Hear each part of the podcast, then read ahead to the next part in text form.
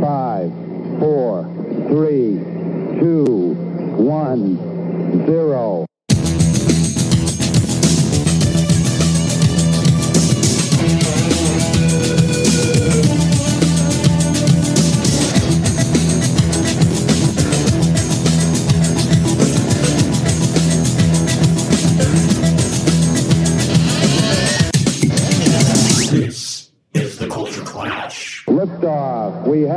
Liftoff.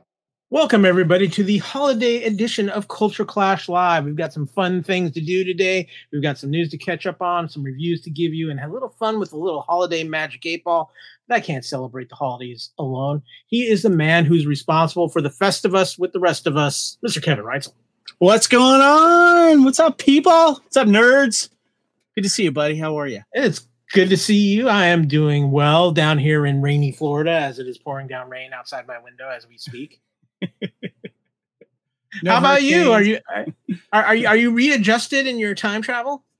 Yeah, yeah. I, I'm. I feel like I'm back in the groove again. Uh, once uh, since coming back from Australia, so uh, there, just kind of getting back in the groove after being in a completely different groove and routine and daily stuff going on. You know, it's uh, it, it is an adjustment.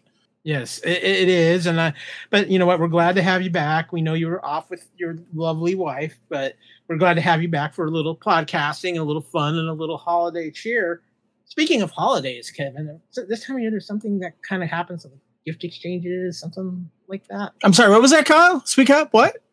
Gift exchanges. I I, I, I got a package that had an Australian accent. yeah, man, we exchanged gifts, and I thought it'd be kind of fun for the viewers out there to uh, and the listeners to uh, you know find out what we gave each other. You know, you of course are on the East Coast there. I'm on the West Coast here, but we can still send each other gifts. I thought it'd be kind of fun to do that virtually here on Culture Clash Live on the Fandom Podcast Network YouTube channel. Well, I have mine right here, so I am going to kind of just have it rise up on the screen here. What is that, sir? Oh my look. God, that is cool. This looks like it had, it had, like I said, it, when it arrived, the box had an Australian accent, and it's because it's an international DVD from Australia, and it is Megaforce, the special collection Blu-ray edition with all kinds of special features. Mr. Rice also has one that he is holding up there, but Yeah, yes. buddy. Yes, yeah, that uh I, I didn't I couldn't get my hands on the special ultra ultra awesome one that came with like a hat and patches and all kinds of cool stuff. But um yes, got the Mega Force uh Blu-ray. Is it Blu-ray? yeah, DVD. Blu-ray. I believe it is Yeah. Blu-ray Yes. here. Yeah, Blu-ray, sorry. And uh, it's got new special features for its 40th anniversary, only available in Australia. So I was able to grab these. And and someone from Australia is in the chat, of course. That is Mr. Lethal Mullet himself, Adam O'Brien. And Adam, you will know what this bag is. This is the JB Hi-Fi bag that this came in, as well as some other things that I'm going to tease here in a second. But uh, for those of you that love social media, when you are in Australia, make sure you check out JB Hi-Fi. I'll be going into that a little bit more later. But yes, Merry Christmas to you too, uh, Adam. It is really good to see you. Thanks for jumping in there. Um, Adam, I think, has this one as well, Kyle. So, yes, I. I also picked up a couple of things. I also got the Highlander new edition on uh, 4K with the new special features, and I picked up the new reissue of Raw Deal with Arnold Schwarzenegger because they have some new special features on it, just like the Highlander one does. Our friend Jonathan Melville from Scotland actually adds his new commentary to the new Highlander release. And if you guys are in Best Buy, make sure you check out the Best Buy Steelbook version as well of Highlander 1986. Well, now I got to ask you about that specific special edition because I believe a good friend of the network has a part in that one, Kevin. Yeah, just said Jonathan Melville. Yeah, yeah, yeah. yeah, So- yeah. Who uh, released the book, of course. Let's give him a little shout out here. A Kind of Magic, the making of the original Highlander, Jonathan Melville, available also on Amazon. Make sure you check it out. Please buy it. It is awesome. Behind the scenes interviews with some of the stars, uh, including a member or two of Queen. And make sure you check this out. Uh, great book. And uh, he lends to these special features on the new Highlander release and the new Highlander uh, DVD, by the way, Blu-ray, excuse me, 4K. All the special features are on the 4K disc, so you will need your 4K player to view them or something that plays a 4K. Uh, some new interviews, including with Clancy Brown, on there as well. So make sure you check that out.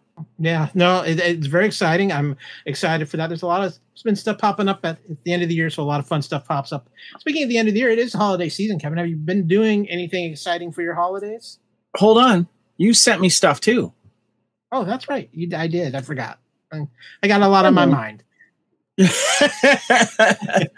I got something really cool in the mail, and it came with a cool card, which I just dropped here. And the card said, uh, "Merry Christmas, my brother," and I apologize. They were all out of fatal fluffies. Cobra. Kyle Wagner hooked me up with the classified series of Tomax and Xamot GI Joe figures. Look at those the toxic twins, I guess, sort of speak, uh, of the GI Joe version. So yeah, love it. Never knew their last names were Paoli, P A O L. No, that, that, that, I think that was an, a development here in recent GI Joe comics. I was I was just more worried they were going to send you the same figure since they look alike. I had to look at the box here. Uh, yeah, one's got the scar, one does not. Yes, it's a same month that's got the scar on his face. Yeah. Um, it was funny though when I accidentally dropped one, the other one felt it. Yeah, exactly. You heard an ouch from the other box across the room. Is that what you're saying? Yes, exactly. But uh, yeah, and by the way, yes, if you're in Australia, like I said, check out JB Hi-Fi. So good. More on that later. Hmm. Uh, holiday, so, Kyle. Do you yeah, do you have, have you done anything?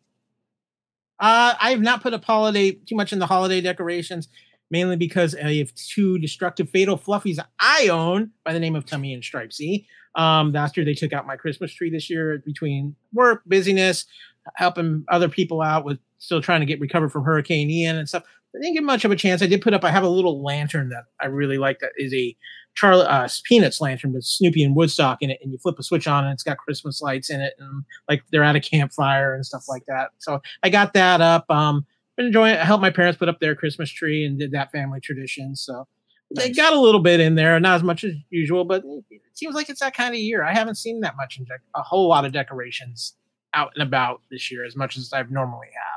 Well, when Aaron was visiting, we decided to set the decorations up before I left with her back to Australia so they'd be ready. And we put up the tree and the lights, outside lights, and everything. So it was nice to have that ready when I came back. And and got that going and stuff. So yeah. And by the way, I want to give a shout out to Adam. He uh, gave us a shout out, of course, uh, on his recent episode of Lethal Mullet discussing Avenging Force with Michael Dudikoff. And uh, he gave his review on uh, um, Avatar 2 The Way of Water, which we'll be getting into soon. A shout out to the mullet. Check out his channel on the Fandom Podcast Network. He, he's done some fun stuff lately. He did V recently, and you know, V has an interesting history here at the Fandom Podcast Network. Yes, it does. Fandom but, Podcast you know, Network trial. Yes. Yeah, just you know what we're saying, but you know we do have a lot of things to discuss. So without further ado, let's news.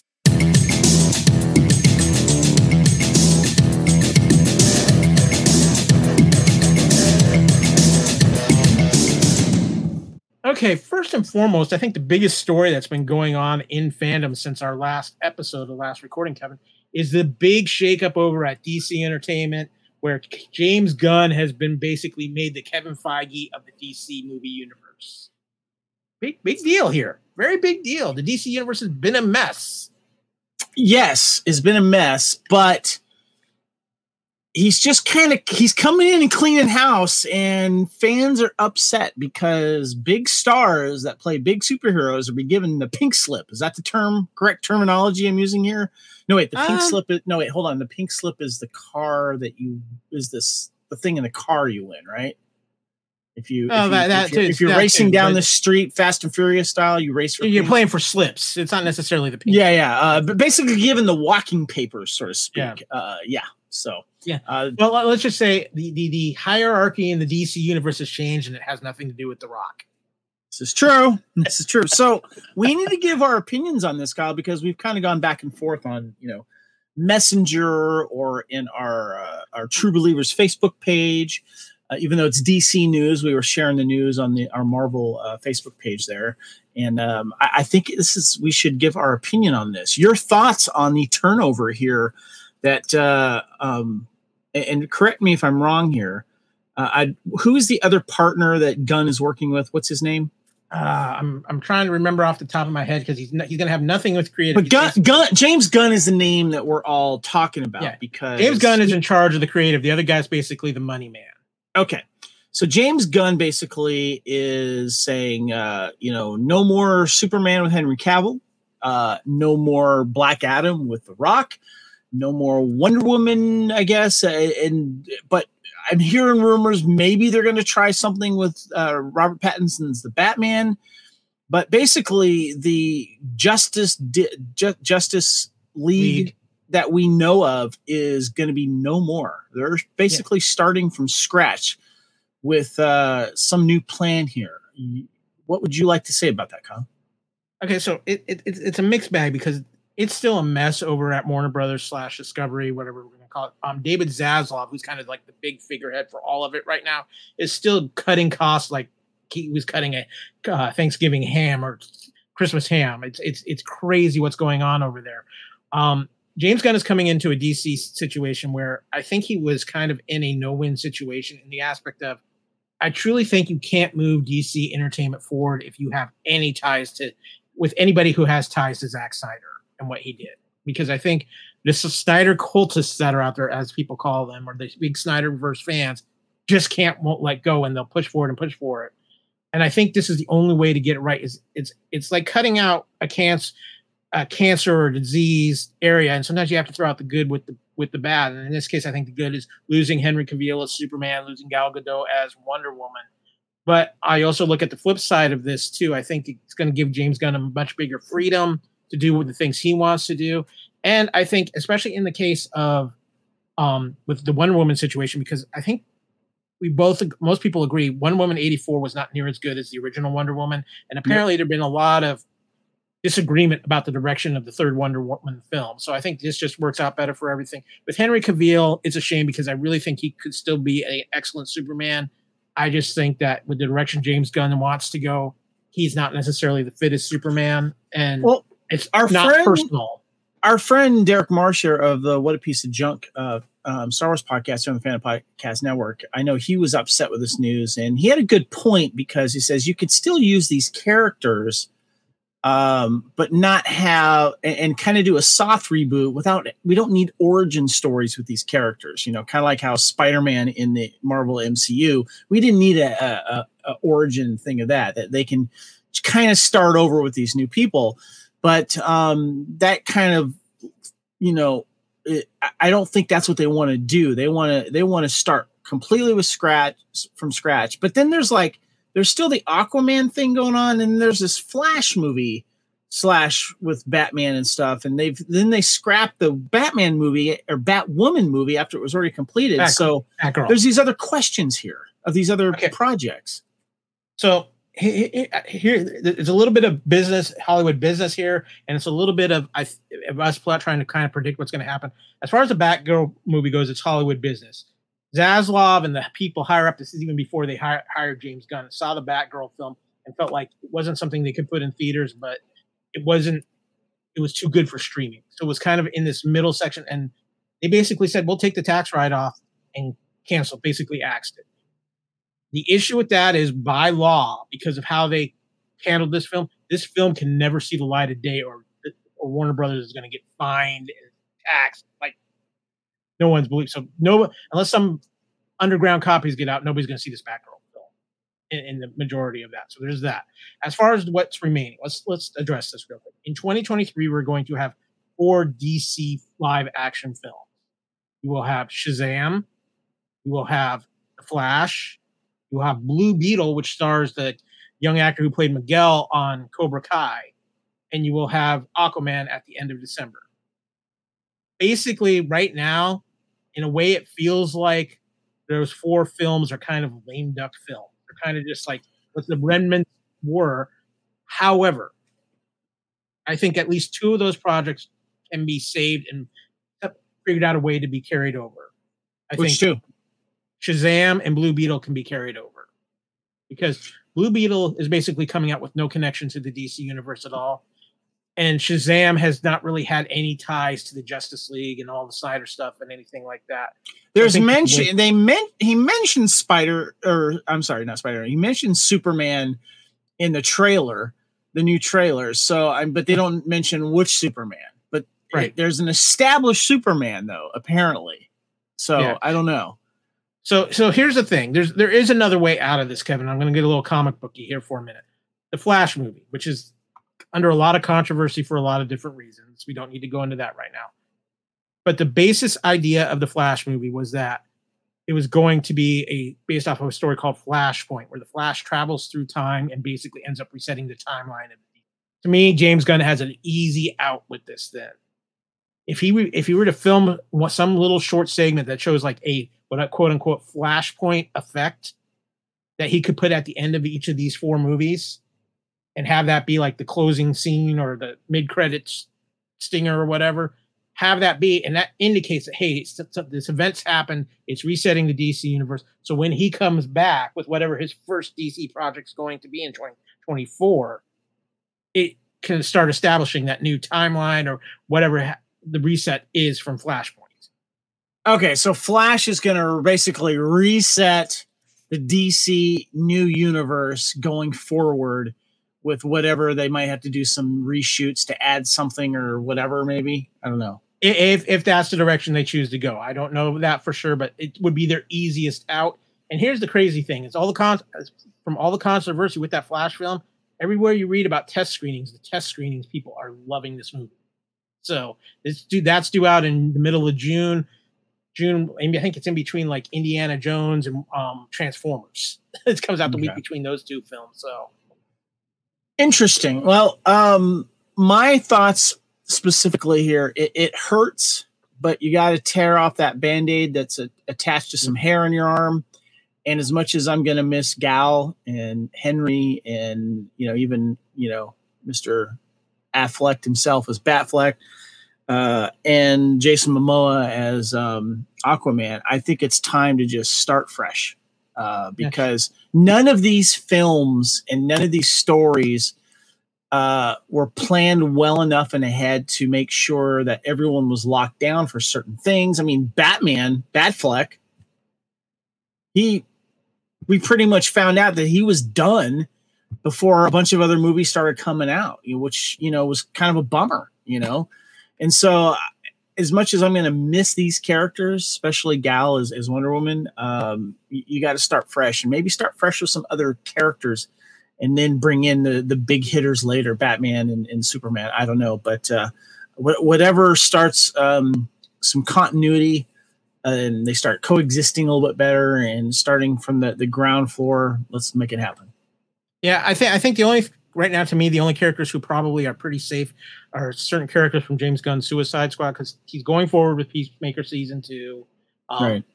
I think you got to keep Viola Davis as Amanda Waller no matter what because she owns that character at this point. And I could even see working Margot Robbie over as Harley Quinn if she wants to continue playing the playing the role because again, there's not a ton of ties to that DC universe that that those particular characters have. So it'll be interesting to see where it goes. Um, I think it's one of the top stories of 2023 is what how is James Gunn going to reshape the DC? There's some people that are really pissed off at James Gunn. He's taken a lot of heat, you know, and uh, he had released a statement too regarding uh, that stuff. And and uh, either way, he knew uh, that he was going to get some uh, some hatred for this. But uh, I, I applaud him for uh, making the move and being bold about it and doing it and, and making the decision. I, I, that was a big decision to make, and let's see if it uh, it pays off for him and for the fans. Yeah, and I mean, and of course, in the biggest, most recent piece of news about this, of course, too, is the decision not to move forward with anything Black Adam at this time with The Rock as well. Yeah. So, Which we had Henry Cavill uh, as a cameo at the end of that, you know. I- interesting story about that too. That cameo was filled two different ways. One from just the chest down, so all you saw was the S, and then one that was with Henry Cavill, Cavill's face because th- they weren't sure if they were going to be able to pull that off. So, very interesting when you look back. Look back. Wait, wait, I'm confused. Uh, pull what off? that cameo off at the end of Black Adam. They weren't sure if they they wanted to have Superman's presence in there, but they weren't sure if they could get Henry Cavill, Cavill for that. And the Rock Ah. basically kind of worked rock magic and made it happen. I see. But- okay. they kind of had it different ways. But Mr. Reitzel, I got trailers, I got trailers, and I got more trailers. We got a ton of trailers that have come out in the last few weeks. And the first one, Kevin, I'm just, I'm just going to let you take the floor because it's this is you. This is this is all you. This is your favorite character, maybe of all time. Indiana Jones, yeah, Raiders of the Lost Ark, favorite movie of all time. We finally got the trailer for Indiana Jones and the Dial of Destiny. Uh, there's a lot of speculation on how much de aging is going to happen with Mister Doctor Jones, because we've seen on set pictures of him with the dots on his face, and uh, obviously it looks like they're going to tie something back to some Nazis, which is good because uh, Nazis make great bad guys. Um, Phoebe Waller Bridge, that her name? Uh, Yeah. yeah, the, the girl from um, uh, Fleabag, and of course played the uh, uh, droid voice um, in mocap suit for Solo, the one ah, forgetting the name of that darn droid, uh, but the one that became the brain inside the uh, the Millennium Falcon. Okay, Uh, yeah, she- yeah, She's she's in it, and uh, yeah, I saw it, it. Just it looked like fun, and that's what I was hoping for, and that's what I got out of the trailer. and I'm really excited for it. You? I, I'm I'm very I'm excited for it. hearing that music. Always gets the blood pumping. Those first Yeah. those notes of dun, dun, dun, dun, and it's like you, you know the blood gets pumping. I'm curious as to the story. Um, Kingdom of the Crystal Skull. I'm kind of I'm, I'm gonna be honest with you. I'm a little bit mixed emotions on this, but I think this will be. I think this movie feels like just from what I've saw, seen from the trailer as an upgrade from what that film was.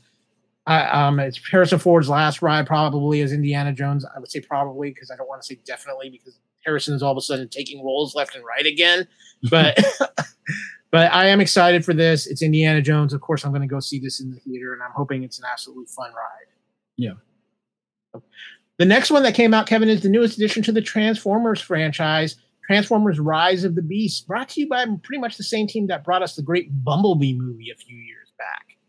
And a lot, a lot of people credit that Bumblebee movie with kind of rebooting and re-energizing the Transformers movie franchise, getting a little bit away from all the Michael Bay and everything like this. Kevin, I love this trailer. I am incredibly excited for this movie.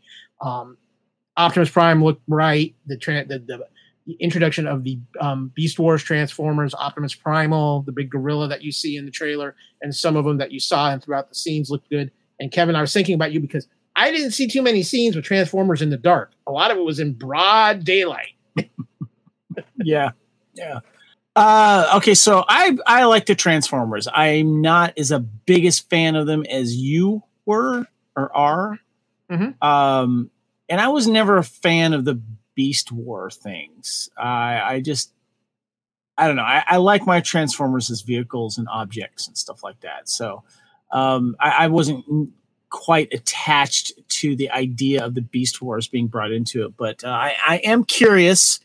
Uh, I have to see another trailer for me want to go see it opening weekend though, because uh, as much as I like the Bumblebee franchise uh, or the Bumblebee movie, which was kind of hoping to give us a, a soft reboot of the franchise, um, I, I don't know if this one is a direct sequel to that one or not. Do we know? It is. It is. It is picking up from where the Bumblebee movie left. But ha- Hailee Steinfeld's not in it though, right? correct. She's not. I Okay. mean, if you remember right, he did leave her at the end of the film. True. Yeah, that's right. Okay. Uh, so I don't know. I, I'm I'm kind of on the fence about it, to be honest with you. Uh, I, I'm excited. I, I loved one of my favorite parts of that Bumblebee movie was the first 10 minutes when it was just Transformers on Cybertron. It showed me they can do this. And it looks like this when I see some of the characters and Transformers that they do in this trailer. It gives me a lot of confidence. So I'm hopeful and I'm excited. But I'm even more excited, Kevin, because we also got the trailer. James Gunn. Apparently he's he's crossing the streams because he's doing DC and he's still doing Marvel at this point. Guardians of the Galaxy Volume 3. And Kevin, we I gotta be honest, you weren't excited about the Ant Man trailer. We've talked a little bit about aspects of certain people having Marvel burnout after just Phase Four being so large and maybe not meeting everybody's expectations. What did you think of the Guardians of the Galaxy Volume Three trailer? Yeah, my issue with the Ant Man trailer was there was no fun in it. Um, Ant Man is fun and is funny, and there, there wasn't that much in it. This one kind of took a, a little bit of a serious turn too with this trailer, uh, you know, and I, uh, I I I'm looking forward to it, but um, kind of getting the feeling someone's going to die.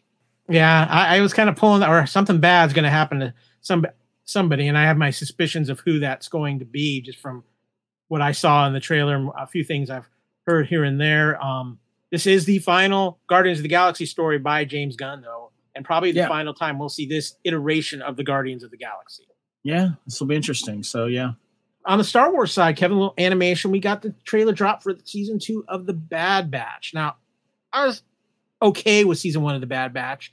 This just trailer for season two actually though has me a little bit more excited for season two than I was for season one. Uh, I'm. Hmm, I- I enjoyed season one. Um, it it's just kind of like a. It's kind of one of those Star Wars that you, you like, but you're not like heavily invested in it. You know, like certain other things you might really like. You know, uh, it's just kind of fun, popcorn candy. Sitting down, eating a little munchy munch, and enjoying some Star Wars. But it, I like I have not gone back and rewatched any episodes of Bad Batch before or as, as of yet.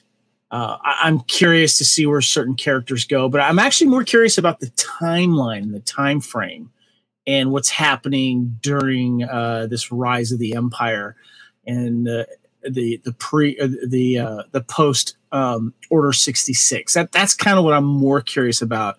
Uh, the characters in Bad Batch, we'll see. You know, yeah. Um, I don't know. What about you? I- I'm kind of with you there. I want to see how they build this world and these characters up more this season. I th- I think the first season of Bad Batch still had a lot of um, Clone Wars things that it tied into that it was trying to wrap up. But what I do like what they're doing here, what I feel like we're getting at least in this trailer for season two, we're starting to find out what's happened to the clone troopers that remained after Order Yeah, six and, and 66 so i'm really looking i'm looking forward to that aspect of the story. I'm kind of like you though. I haven't really revisited season one of the bad batch but i i'm I- i'm i will definitely be watching season two. So looking forward to that. Um quick piece of star wars news i want to throw in here kevin it's not confirmed but there's very strong rumors mary elizabeth weinstein who has been known to be cast for the ahsoka show for a while will be playing hera Syndulla in ahsoka I think it's Winstead. I think. weinstein Uh, yeah. Um, oh, yes. I, I'm excited about this. Been a big fan of hers, of course, since um, Scott Pilgrim. Uh, and by the way, we have a friend in the uh, the chat here, uh, Johnny K. hey john popping Merry by. Christmas. Miss you guys. Love you guys. Happy holidays. Thank you so much, Johnny. And for those of you that don't know, let's give a little plug. Johnny K is the director of Batman the Oath, a Batman fan film. This is a uh, uh, this is a mock-up of what a DVD would look like. This is my personal copy. This does not exist. I just made this up. But the movie Batman fan film, The Oath, is on YouTube right now, free, and it's reached over a hundred thousand views. And if you are a fan of Batman 1989, make sure you watch it. 17 minute film gives a little uh, prequel to what happens in the Batman 89 film. It takes place about a week before. And uh, uh, we, we had them on a Culture Clash special talking about that. And we also had Johnny and uh, the Batman himself, William uh, William J. and Chris, one of the characters, played one of the cops in there. We had them on for Batman 1989 Couch Potato Theater. Uh, but give the oath a shot uh, and a view on um, YouTube. Give it a like, some comments too, and uh, check out Chaotica Studios also on YouTube. Uh, you can uh, find the other films there as well. So Yeah, last check, over 120,000 views on YouTube. nice! Congratulations, Johnny. Proud of you. We, we, we're very proud of you, Johnny, and you're a great, great friend to us and the network. And you know, go go see the Oath. And when you watch it, maybe just drop a hashtag Tim Burton or at Tim Burton. You know, if you want. To I know, right? so, Kevin, I got one more trailer for you. I, I put this in there because when this trailer came out a couple weeks ago, it kind of broke the internet because it's just so bizarre. But the fact that it's actually based off a true story as well, and that trailer is for the movie Cocaine Bear. Um. so this isn't this movie is inspired off of a true story about a bear that ate some misplaced cocaine and I got a little blurb about that from CNN News.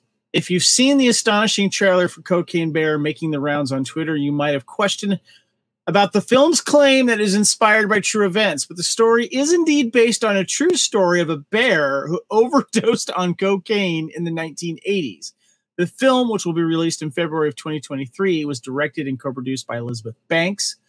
In the film, the bear goes on a cocaine fueled killing spree after its drug binge. In real life, the story has less sensational ending. The bear was found dead in Chattahoochee National Forest after overdosing. A duffel bag of cocaine was dropped from a small plane into the mountains of Georgia by Andrew Thornton, who died after parachuting from a plane, according to reporting at the time by the Associated Press. So yeah, it did happen. It was a real thing, uh, but I think they take the movie to extreme, which is good. but, but Kevin, here's the thing: this has got a legitimate cast in it too. Obviously, as they said, directed by Elizabeth Banks. It's Ray Liotta's last film.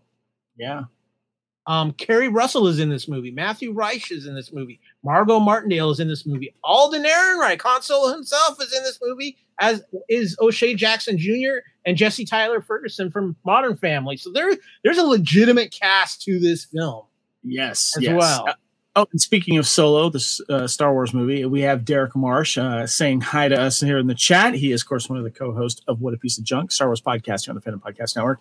Um, I don't think Derek has uh, had any uh, run-ins with a cocaine bear, but uh, I saw the trailer. really live to tell about it? If you do, that's the question. I saw the trailer for this and I laughed out loud when there's the one scene where the bear rolls over on his back and he's slowly like pushing himself with his legs after he's high on the cocaine before he goes insane again.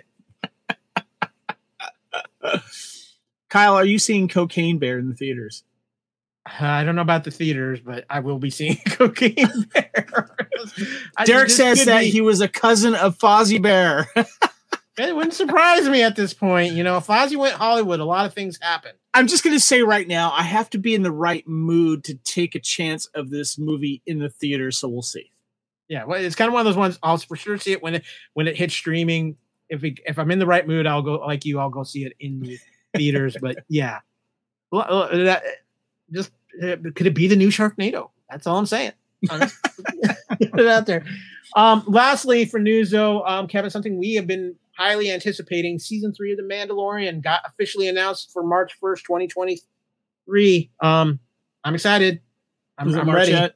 Is it March Yeah, yet? uh, no, not quite, not quite yet. We got a few things to come before then, but yeah. Um, but that that that kind of wrap up the news. We we got we got some other things to talk about, including a few things we've seen. Yes, we actually do wa- have time to watch things around here. So without further ado, buy it, buy it, buy it, stream it, stream it, or unsee it. See it.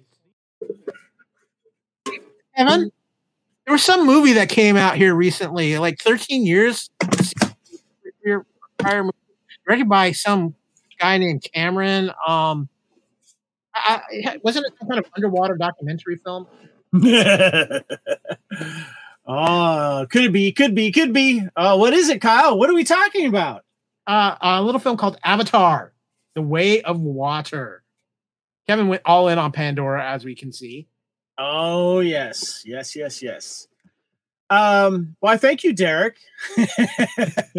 I uh, went in. I went in 3D IMAX, just like I did when I originally saw the first Avatar 2009. And I also got my metal tin bucket, popcorn bucket, and of course my collectible mug that's got one of the little creatures, little creature tops on top of it.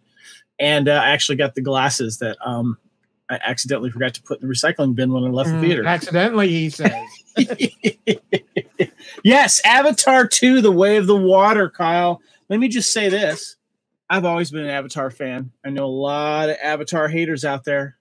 For some reason, it started during uh, the uh, release of Force Awakens because uh, people were wondering if uh, Force Awakens was going to actually break that Avatar record. And all of a sudden, a lot of people started saying how they hated Avatar. I didn't, Kyle. I love Avatar. And I thoroughly enjoyed Avatar 2 The Way of the Water, even though it was over three hours long. Yes, there, there need to be a bathroom break in this film. Uh, that's that, that's one thing. And the problem with Avatar is that it's so phenomenally visual and just so brilliantly that you don't want to take your eyes off the screen if you need to take that said bathroom break. But Kevin, I think for me, one of the things about this film too that really impressed me because I'll be honest with you, I did have some minor reservations. I from the trailers, I was kind of worried that maybe Cameron did a little bit of wash, rinse, repeat with the storyline. Right. Just oh, instead, since, but he didn't. And he what he did here was he world built and he character built probably the best he's done since Terminator 2. I'm gonna be honest with you. Agreed. Uh, the the stakes were higher in this one, and you also find out that the uh, the humans who have come from Earth uh, aren't going anywhere, and they are dug into Pandora, and that we also get a little revenge flick in this. Uh, but it's about the most, mostly about the two cultures of the two different Na'vi tribes that uh, um, that we are, you know, familiar with. There might be more, but we get the jungle Na'vi that we were familiar with in the the, Yeah. the original film, with the Mhm. uh, the water uh, bearing, I guess, uh, Na'vi that live on the water near the water. But the most important thing about this is that there is more connection to not just between the two tribes. And I also liked how the water tribes they're a little bit different. The the Na'vi creatures, the beings themselves, because they have adapted to the water life. But the most important thing is that one thing that you learn from the first film is connecting to the the creatures around you and how it's just not just wild creatures out there that want to pounce and kill humans, but there's a, a, a connection to them. And you get that through the water creatures that you see. And man, Kyle, seeing it in 3D and specifically 3D IMAX, the underwater scenes were freaking amazing. Yes, they were, and I saw it in 3D IMAX as well. And that was the one thing I was not worried about was the visuals in this, especially when you're dealing with water, because we know James Cameron's love of the ocean. We love, you know, the abyss, his own personal things he's done with oceanography and just his his his feelings towards the ocean. So I was not concerned about this at all, and it, it, visually it is just. I didn't think you could top what he did in Avatar, and not only did he top it, I thought he, p- pardon the pun, blew it out of the water. with what yeah, he did or, or in this film. went a little extra deep with the story. Well, and there's that too, and I think that to me, you get, Is the get extra yeah, depth deep, to his, yeah. the Mhm, story? yeah, Get, get that. I think I think the other thing that I really liked here, and it was one of the things I actually had some concerns about, was there were certain actors he was bringing back for this film. Sigourney Weaver, Stephen Lang. I thought how he did it was very imaginative and a little bit outside of the box and what I was predicting was gonna was gonna be the case. And I think too the other thing here, Kevin, you talked about the connection, the message of the connection with the animals and the planet of Pandora itself. I also think there was a big message with family in this, especially how tight knit not only the the Sully family was, but also how tight knit the aquatic family was. You saw the, the the sister and the brothers and how they were able to overcome their own differences with each other to kind of unite as as one here. And then you even have the element of you have this human child that is now been brought into this Na'vi family as as well. And I think that that makes all for interesting things. And I want to say this too, as far as when the film ends, I really felt like, okay, now I feel like I we're really going to have a true sequel here. Unlike when, because I went back after this, after I watched this and watched the original Avatar again, the extended edition, and it really feels like when that movie ends, that could be it. There would be nothing else. Right. Here, you definitely feel like it's kind of got the Empire Strikes Back kind of feel of yes, there's going to be another film. which is what I love that James Cameron has done is he's built his own mythology, his own world literally. And he has these plans for these sequels. We're going to get the third one in 2 years. And there's uh, and I like that little time in between. And I think that when you watch the end of this film, there is some closure, but then there isn't because you know, like, wait a minute, what about that thing? That's not Yeah. wrapped up yet. What about that thing? You know, and there was stakes in this one too. People died, you know, which is spoiler because you know it happened in the first film, but th- this was a big deal because uh, um, it just wasn't like okay, not everyone's going to live, and I, and, you know, with this struggle with this planet, and that there's other resources that the humans from Earth are going after other than just this metal that we got in the first film, you know, and they we find out the Earth is dying, and so they're trying to expand. And fortunately or unfortunately, they've picked Pandora. Yeah. And I think the other thing, Kevin, that is an aspect of this that I'm really intrigued by is obviously we know he's got a third film. Now, my understanding as it stands right now, the success of the second and third film will debate whether he gets his fourth, fifth, and sixth films. Currently, the second the Way of Water stands at 600 million worldwide. Now, I believe Cameron said it's got to make like $2 billion to finish ahead or something. It's got to make astronomical money to finish ahead. I think with a worldwide audience, it can do that Yeah. because I think so. I think that's going to be very interesting to see. He, Mr. James Cameron, if it helps, I'm going to see your movie again tomorrow. That's going to bump it up a little bit. And let me just say this, Kyle. I'm going to go see it again tomorrow. I think this is the first movie this year that I've seen twice in the theater. That says something. I can't Yeah, remember. I, I saw Top Gun film. Maverick twice. I saw Top Gun Maverick twice in the theater. I think I only saw it once. Yeah. Yeah. So if that tells you something, I'm going back for a three hour movie to see it again because I need to see it again. That's the other thing too with the runtime of this movie, and that was a concern I had. At three hours and ten minutes, this is a long movie. But Kevin, I'm gonna. I, I think you agreed with me when I said this in uh, private chat we had. A, at no point does this movie feel like it has that slowdown period where you're just like, oh, they could have cut this 20 minutes out of this film. Yeah, it kept moving and I I started drinking my big soda like right early and I had to go to the bathroom and I had to leave like in 20 minutes into the movie because I couldn't wait.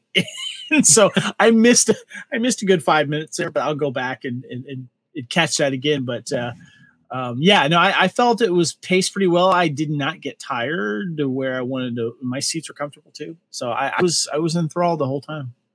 Yeah, no, um, I definitely would call Avatar the Way of the Water for me. Yep. Kevin? Sorry, one last thing I want to mention. Before Avatar 2, the first Avatar was still the best 3D movie Oh, I've yeah. ever seen. Mhm. Yeah, and absolutely. that spurned a bunch of 3D craze in the theaters because we went to go see a bunch of them. Maybe Dredd was like one of the really good 3D films. There might have been a few others. Kyle, actually. Pacific Rim was really good in 3D. Pacific Rim, yeah, that was a good one in 3D, but a lot of them were not worth seeing in 3D. But after seeing Avatar 2, Avatar 2 and Avatar 1 are the best 3D movies I have ever seen. Okay, that brings me in a, a quick question, not necessarily Avatar. When you saw Avatar in in the theater, did you get 3D trailers? Because I did. Uh the original film or this new one? The, the new one. Oh yeah, yeah, uh Guardians of the Galaxy Mhm. and there was something else I forgot. So I'll be curious to see is Cameron going to inspire another 3D comeback, or is it going to be? I don't know. I would love to get a uh, a new edition of a 3D smart TV again because right now I got to buy them secondhand from somewhere. Um, Yeah. Because to have a 3D TV that is also a smart TV, kind of hard to find in in a good quality one, and I don't have one, and I need to get one. I actually still have my Vizio 3D TV that I have in my living room. One of the because one of the technical thing, this film was actually filmed in 4K HDR 3D, so it's not like it's 4K high, high HDR, which high, very high resolution. There was maybe once or twice in the film where I could feel like that was almost it kind of made things a little wonky with some very quick motion things. But I have that tech. I'm not saying it detracted. I'm just saying I noticed it. So I did not. Cam- no, but I'll Cameron is- that next time. yeah, but I, I didn't take away from the movie at all. I will say this too about James Cameron before I give my final rating. Um, James Cameron is one of the few directors out there, in my opinion, that still knows how to make a movie theater experience movie. Yep. Yep. And he loves That- his water. So yeah. Yes, he does. But as for me, Avatar: The Way of the Waters, it will be a buy it when it comes out on per, available for purchase. This was a a great trip back to Pandora. I enjoy that world. I know it's not everybody's cup of tea. That's fine. You're entitled to your own opinion. But for me, this was thoroughly enjoyment. And 600 million in less than a week and a half proves that a lot of people like going to Pandora. So, Yeah. Yeah. And, and what about you, Kevin? Uh, Sure. it's definitely a, a, a buy it. Go see it in the theater. It's it's something you should see. I've been telling people at work because I've had some people ask me like, "Hey, I want to see this. Did you like it?" And I said, "Yes, but pay the extra money. Go see it on a large screen format 3D."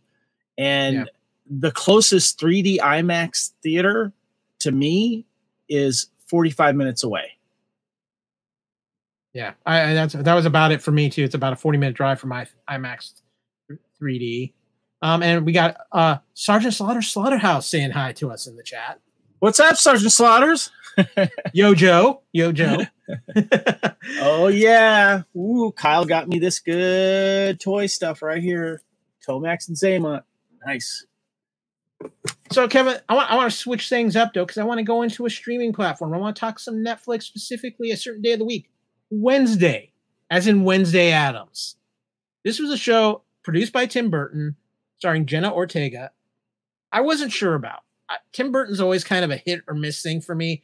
I like the Addams Family films with Raul Julia, and of course, and of course the Christina Ricci as Wednesday Addams, that, and of course the classic Addams Family show too as well. But I just wasn't sure here, here. But Kevin, this show really surprised me in how good it was, the quality, the amazing acting in it, and a little bit, Kevin. I'm going to ask you if you felt this way too. It kind of had a little bit of a modern Buffy vibe for me.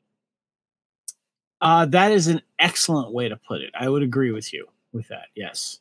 Yeah. I, I, I, I, I think the only thing to me, Kevin, that really, it, it just kind of, I, I wasn't sure about. There's one role that was cast. I love Luis Guzman. He's a phenomenal actor. I had a little hard ti hard time with him as Gomez Addams. Other than, but not enough to make me go, "Oh my god, this is terrible." But I had that, no I show. had no issues with Luis. I'm a huge fan of Luis. I love his stuff. Mhm. Uh, I didn't have an issue with that. I uh, was yeah, I didn't have any issue. I thoroughly enjoyed this series. I started watching it in Australia with um with uh, my wife Erin, and then I finished it up when I got back. Loved it. Absolutely loved it. Uh, Jen Ortega, fantastic. I thought the cast overall was great. And Yes. uh, I one of the things that really jumped out to me was the set pieces and the real locations in Romania that they filmed. I know they had a filming studio there as well, but the castle was real on the outside. I love the cars, the setting. Tim Burton did a great job with the look of it, the the music and all that stuff that he did. I just, you know, really done really really really well overall and I just I I absolutely love this series. yeah it was it was such fun. And um jenna ortega is just magical in this show Yeah. as wednesday addams uh she she she was amazing casting it, it- and just perfect in basically every way. But like you said it was it's a great cast all the way around and also bringing finding a role for christina ricci within this show as well. And Yeah, I love role Love seeing Christina Ricci and of course Gwendoline Christie, of course, as we know, of Brianna Tarth from um, Game of Thrones and uh, Phasma on the uh, the prequel or sequel trilogy. She was she had a really cool role as well, and uh, uh, ha- just you know, well done. Yeah. It was just a really really well done. I'm looking forward to another season of this, and uh, they just did a wonderful job. in fact, it was so well done that one of the directors, Tim Burton, directed four episodes. James Marshall directed two, and I'm gonna if I mispronounce this name, I completely apologize. Gandja or Gandja Monteiro, who directed two episodes, she has been hired by Marvel to direct episodes of the upcoming Agatha series. Uh, hey, I want to So- give a shout out. Heather Ruth uh, is in the chat. Uh, Heather, good to see you. Glad you enjoyed the show too. And yes, Catherine Zeta Jones as Morticia was fantastic. well yeah, done. she was. She she she she she she just completely held up the tradition of amazing Morticias throughout history of the Addams family. Yeah. But Agreed with you, Heather. Is- well done. Well said. outside of the Jeffrey Dahmer show, this was the most watched show on Netflix this year, and is up there with numbers like Stranger Things. So I got to figure it's anytime now. Season two is going to get announced. Yeah, So definitely. uh, definitely. I am very excited for that and looking forward to that. Um, Wednesday, I'm buying it. If they ever put it out to where you can buy it, it's just getting bought. Stream it. Definitely stream it. Stream it. Buy it and stream it. Yes. Um, Kevin, before we get to our last film that we're going to talk about, I actually want to talk about another thing that was on Netflix that both I found out right before the show. Both you and I watched because It's right from our wheelhouse, man. And that is, hey Pepsi, where's my jet? this is a Yes. doc- yeah, this is a great docu series on Netflix. And if you're of our Kevin and I's age, or maybe a little bit older, a little bit younger, you remember from the what was it, late '80s, early '90s, a Pepsi promo. Early 90s. Yeah, okay, Yes. early 90s, a Pepsi promotion for Pepsi points. Now, in in the ad for these Pepsi points, they're showing all the different things you can get, and at the end of the ad, there's a Harrier jump jet, which like seven million Pepsi Pepsi points. But Pepsi kind of forgot to add something to that ad at the end, Kevin. Yeah, And- disclaimer that it's Yeah. not a real thing. And I actually remember hearing about this where a kid got these 7 million Pepsi points and wanted his Harrier jet. Well, this documentary catches up with that kid and the other people involved in this case so many years later. And it is a great nostalgia trip and also very interesting, Kevin. What I liked about the nostalgia trip of this series uh, is that you remember the camp campaign advertising blitz that Pepsi was pouring money in to promote their their Pepsi products to try to overcome the most popular soda cola, which was Coca Cola. I mean, they got they got Cindy Crawford, dude, and they got like you know, was it Michael Jackson and all these famous people, and they were just promoting the hell out of it. So they decided to promote products. Your Pepsi duffel bag. I actually got. I actually did that for a Pepsi duffel bag. I did get my duffel bag, and I had that for years until it broke, Kyle. Uh, but they had all of these cool Pepsi points, and this guy who had a, a, a rich backer, a friend of his, as well as uh, some help with some lawyers. They uh, they took Pepsi to court to try to get their Harrier jet, and it was very funny to see uh, the path and how it ended up and stuff. So yeah, check it out.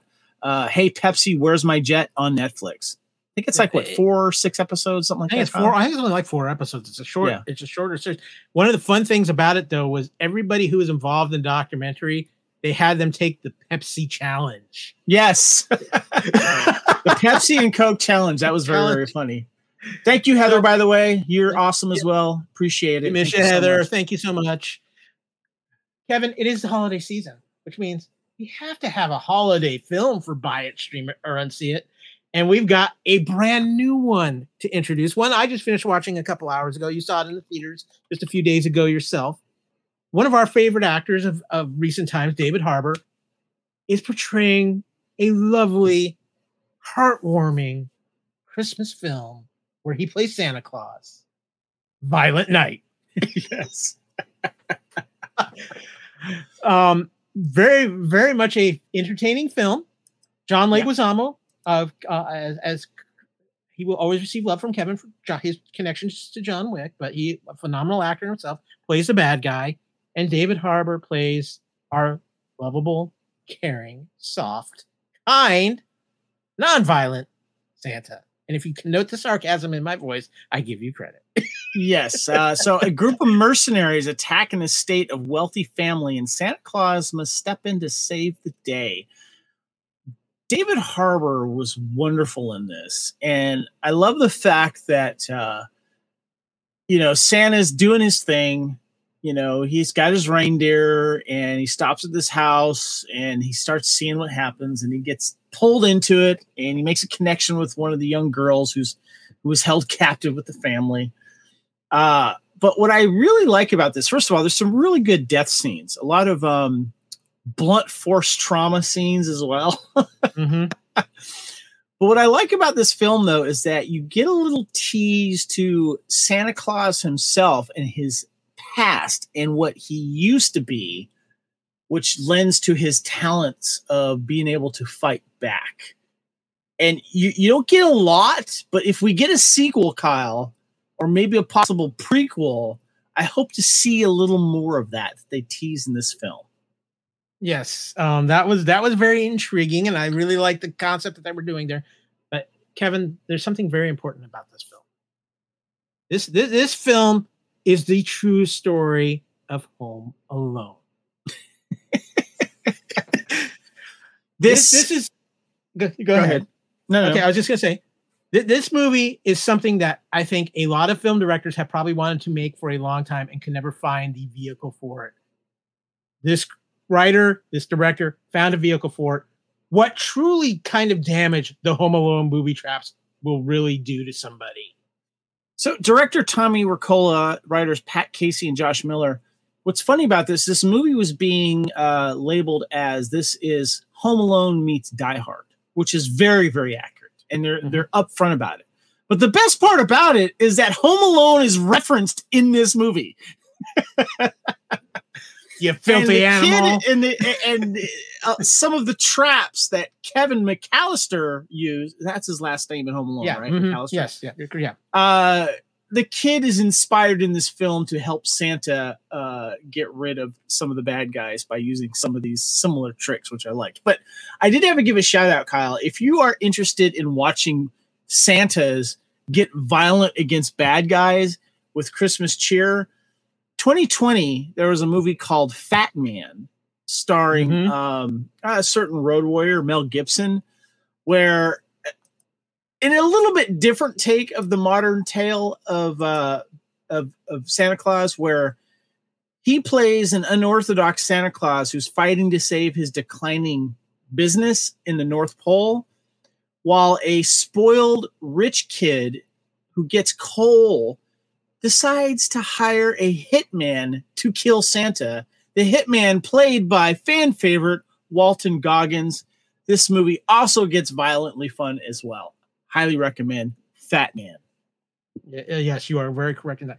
I got to ask you though, Kevin. There's there's a lot there's a lot of gruesome deaths in this in this film, but some of them they do in an interesting way. Um, all I'm going to say is there's a scene with an attic ladder was a little bit. yes. I, was, Yes. I was like, oh, I, Yeah, well said. Yeah, uh, that's definitely a bite for me. That one is going on my shelf when it comes out on video.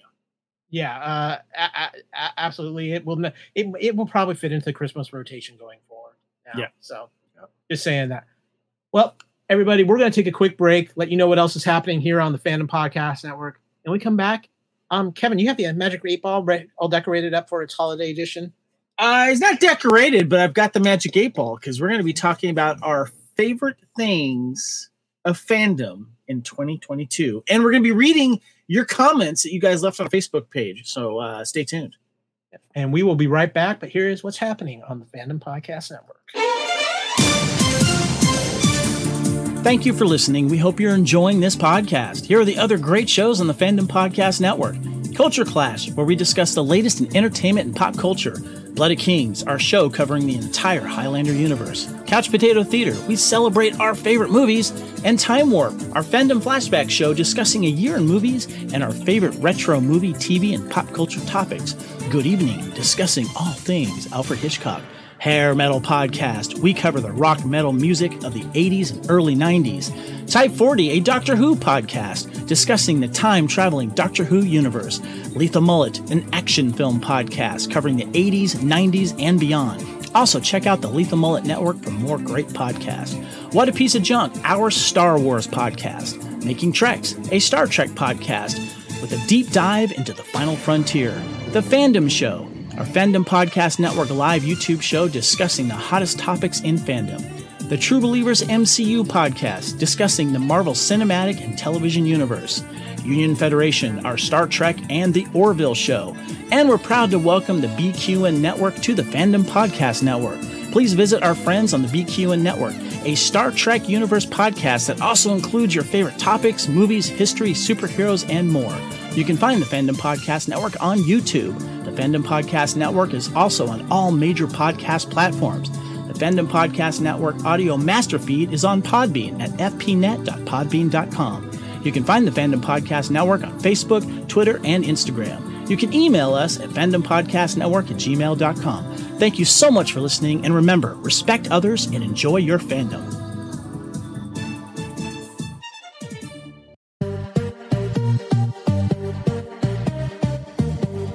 Okay, and we're back, Kevin. Can you see me, Kevin? Can you? 3D segment of the show, right? I got my 3D glasses on, right? No? Uh, I couldn't afford James Cameron this week. I'm sorry. Darn it! All right, fine.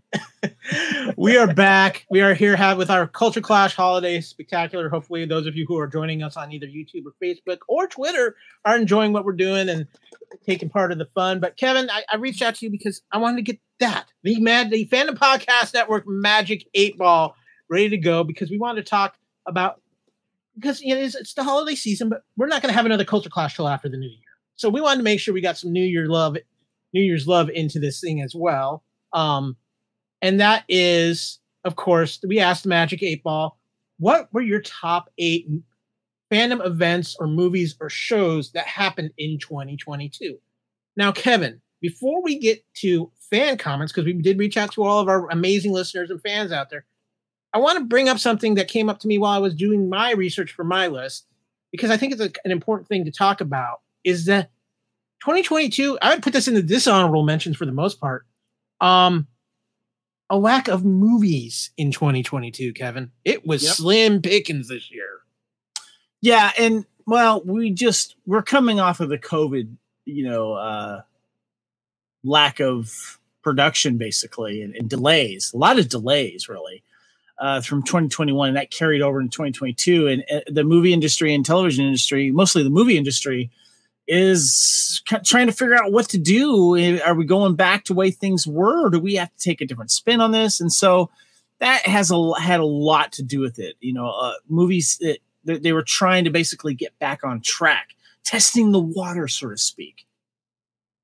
Yeah, I, I think that's a big part of it because there's a lot of movies that I know were supposed to come out in 2022 now that have been adjusted to 2023. I do think 2023 is going to be the year of the comeback for movies, and that, at least that's what my hope is. I think there's some really big movies coming out. I mean, hey, I saw Bullet Train, and I just picked up the, uh, you know, the 4K Oh. Ultra right here. You know, there so- were there were some definitely some good things that did happen in 2022. But Kevin, what did the listeners think of the good and the bad of 2022? I had to see what our friends on Facebook said, so I put a little post out there, and uh, they, I said the Magic Eight Ball. We're going to give our top eight uh, things in fandom, but we wanted to get what their thoughts were, and uh, it starts off with our buddy Blair there in uh, Brisbane, Australia. He says uh, favorite movie was Nope. Honorable mention to Maverick. Favorite shows was Andor and Tulsa King. I need to finish Tulsa King because I watched the first episode and I really enjoyed it want to give a shout out to my buddy Chuck Pierce. He was there in the, uh, the chat. Thank you, Chuck. Good to hear from you. Uh, also, we heard from our buddy William J., who plays Batman in the Oath Batman fan film directed by Johnny Kay. Fellow friend of mine, fellow costumer as well. Uh, he says Star Trek Strange New World debut was top everything for me. It was a return to form after the more depressing Picard and the meh that is constantly Discovery. The Batman was a great film. Honorable mention, The Orville New Horizons. And he said, uh, dishonorable mention, but is uber monumental, as we discussed earlier, uh, Kyle, Batgirl movie being canceled. So, Our buddy, Scott Botman, of course, one of the co hosts of the What a Piece of Junk Star Wars podcast here on the Fandom Podcast Network, he says, Henry Cavill officially announcing Warhammer 40K project. The man Uh, landed on his feet very quickly. Yes, And and we just Can, can we I- just need to can I- get him to do that Highlander movie, Kyle. yeah, can, can I say something? I just want to say something really quick about that. How awesome he is doing that. He's going to be doing that because Henry Cavill is one of the biggest Warhammer 40k fans on the planet. People don't realize uh, Henry Cavill's a big old nerd. He loves playing Mhm. games. Uh, he's he does D and D. He plays video games, so I love that about him. And he uh, Scott also says Star Wars Andor rocks. Uh, And- Kevin, our good friend Heather, it t- chimed in real quick. She loves Strange New Worlds too. Best Star Trek for sure. Oh god, it was it just hit the feels. It also Yeah. Star Trek, new Star Trek, as we're calling it, new Trek. It returned to that more episodic feel to it, you know, which was Yes. great, which we which we missed from you know our our Star, Star Trek from the '90s to the the '60s as well. So yeah, uh, Lacey Adderholt said the menu, the movie, the menu was delicious. I see what you did there. For Mhm. those of you that have seen the menu, you'll know what she's talking about.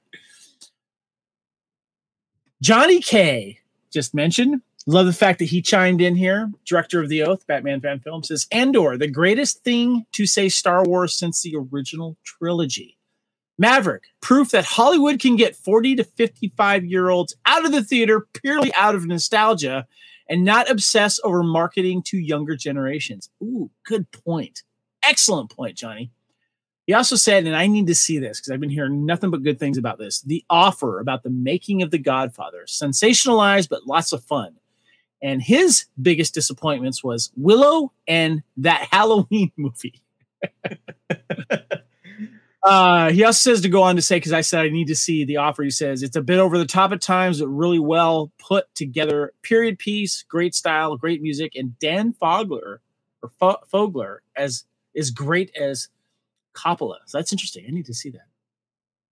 My buddy Murph chimed in over there at Raider Fans Radio. Favorite moment by long shot, and that is Eddie Munson jamming out to Metallica, Master of Puppets.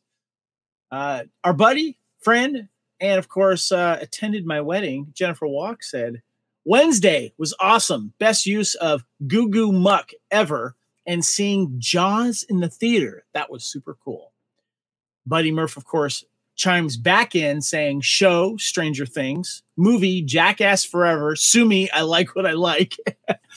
and best music release, Dirty Honey, another last time video. Dirty Honey, great band, true to rock and roll. I got to see them live. Uh, Jennifer also said to Murph, Jackass Forever was great. Dan Lee, my buddy Dan Lee, fellow Raider fan and huge Star Wars nerd as well. Stranger Things 4, my Eddie, my dude Eddie Munson and Top Gun Maverick bringing back the old school summer blockbuster feel again was unreal. And uh, Kimber Spore says uh, H O T D. What is that, Kyle? I'm not real sure. Uh, HOTD. Black Panther 2. H O T D. I know we're missing it. What does H O T D mean? I don't know. Uh, by the way, Buddy Chuck says Hollywood needs to come up with something original. oh, House of the Dragon. Ah, thank you. Kimber Spores, House of the Dragon. Yes, we would like to see more original stories out there, Chuck. Good point. Excellent point. Uh, and I want to see what else do we have here. Uh, Lacey says Vengeance was pretty freaking awesome. And uh, Heather says enjoyed the heck out of Wednesday, plus Johnny's list. And uh, I'm just going to give a shout out again. The Oath. Fantastic fan film, Batman film. Check it out on YouTube. Well done. Anyway, those are our friends on Facebook that have chimed in on their favorite style, favorite moments of fandom in 2022. What do we say according to the Magic Eight Ball? Well, according to let, us start with some honorable mentions because we have a few of those. Um, I've I've got Kevin. There was one in the in our, but we both agreed on in our honorable mentions, and it was brought up in the list several times. Stranger Things season four. I, in my opinion, the best season of Stranger Things since the first season, and I think a lot of people felt that way. Yeah, for me, season four, uh, I was a huge fan of season three with the whole mall thing. Uh, yeah, that was very yeah, good as well. Uh, season four was fantastic, and they kind of took a different approach. Took they took like a little break between the first half of the season, and the next half, and then we had those extended like two hour episodes towards the end there. Uh, but yeah, it was absolutely amazing, amazing. So many really cool moments too. Of course, Eddie Munson being one of the highlights, of course, and uh, the uh, the old trek to uh, Russia to get uh, to to rescue Hopper, yes, to rescue Hopper, Hopper, yes. the trek to Russia. So, Yes. um, one of the things I have on my list too, and I think it was one of the biggest pieces of news through this year, is the return of Bob Iger, or should we say the return? this of the is an honorable mention to yeah, you, an honorable right? mentions. Yes. Um, the Return of the King. Bob Iger is back as the CEO of the, of the Disney Corporation. This is a big deal, Kevin, and I think it's going to shape a lot of things over the next couple of years. Um, Bob Chapek was not well liked by pretty much everybody. Yeah, So, um, Iger, I'm on the fence with that uh, of him whether or not that's going to be a good thing or not. So um, I I think that plays itself out. But yeah, I guess Yeah. let's see where you feel on that. Well, what about you? What's one? So give me something off your honorable mention list. the Batman, uh, Robert Pattinson. Remember when he was announced? How many people were like, "Oh no, not the Twilight kid! Oh no, he can't do anything else." And I made the comment, I'm like, "Have you seen his other films? He can act his ass off. He's a good actor, and he did not disappoint." Not only did I like the look and the feel of this film, but man, we got actually a detective. That was the best part about this movie was the clues and the detective and you and having the Riddler be the main villain of what he does well. I thought was fantastic. Absolutely enjoyed this film. I, I agree. Honorable 100%. mention. Yeah, I, I, I can agree 100%. Matt Reeves did a phenomenal job. I know it wasn't everybody's cup of tea for Batman, but I loved it with the noir feel, the playing up Batman more as the detective, um, a more real gritty Batman. Yes. I, I think Yeah. even more so than the Christopher Nolan films. So yeah. I, I really did enjoy that. But it's an honorable mention because I think these two gentlemen were icons in their own realms, and they both passed this year. Jason David Frank, who played Tommy Oliver, in, uh, Mighty Morphin Power Rangers, um, was the Green Ranger, then the White Ranger, and then played several other Rangers through various series with the Power Rangers. Kevin, he he he was pretty much the identifiable face of the of the Power Rangers over the years, and um, he dro- he died um, just about a month and a half ago now under some tragic circumstances. He took his own life, didn't he? Yes, he he did commit Yeah. suicide. Yes. Yeah. Um, Sad. so just yeah, but an icon who you know Power. There's a time when Power Rangers was the biggest thing in the world as far as the fandom goes. So mention that, and of course we've I've talked about him a couple different times, but for a lot of people, he is the ultimate Batman, and that is Kevin Conroy, the voice of Batman and Bruce Wayne for for the DC universe for a very very long time. William J., who uh, plays uh, Batman in the Oath fan film that Johnny Cage directs, uh, when we had him on uh, interviewing for both the uh, the Oath special and, of course, uh, the Batman '89, he talked about how Kevin Conroy to him is Batman in so many ways. He is his Batman. Yeah, and I think for a lot of people it is. And let's let's Craig, we talked about it in our Batman '89 Couch Potato Theater too, where Batman '89 really established the Batman animated universe that brought us Kevin Conroy. And so yeah, just an absolute legend, one of the great guys. If you ever met him at conventions, I was fortunate enough to be at a convention in a line next to his table, and he got up and did the classic Batman speech on the table in front of everybody. And as they say, the crowd went wild. So, um, you have a couple more things on your honorable mention list, Mr. Reitzel. Uh, I just got one more because uh, I have some others on my list that are on your actual top eight list. So I'm going to hold off on those. But the other one I wanted to mention was She Hulk Attorney at Law. Boy, did I have fun with this show, Kyle. We had a great time covering uh, She Hulk on our True Believers Marvel MCU podcast.